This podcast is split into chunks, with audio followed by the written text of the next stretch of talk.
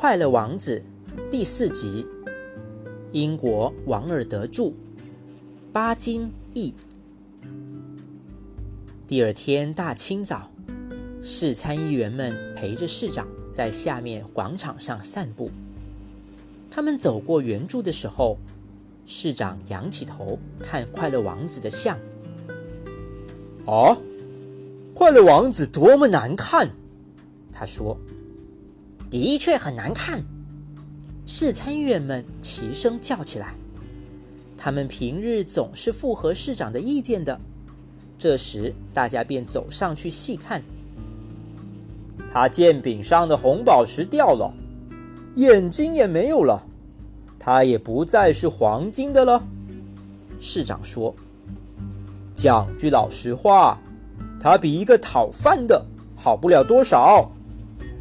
比一个讨饭的好不了多少。”市参议员们说：“他脚下还有一只死鸟。”市长又说。我们的确应该发一个布告，禁止鸟死在这个地方。书记员立刻把这个建议记录下来。以后，他们就把快乐王子的像拆下来了。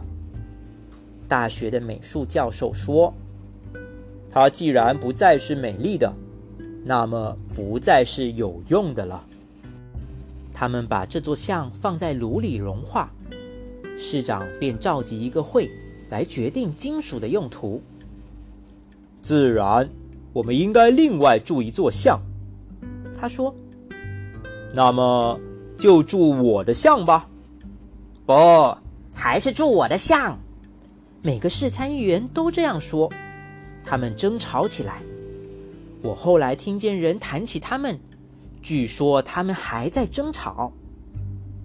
真是一件古怪的事，铸造厂的监工说：“这块破裂的铅芯在炉里融化不了，我们一定得把它扔掉。”他们便把它扔在一个垃圾堆上，那只死燕子也躺在那里。把这个城里两件最珍贵的东西给我拿来。上帝对他的一个天使说。天使便把铅芯和死鸟带到上帝面前。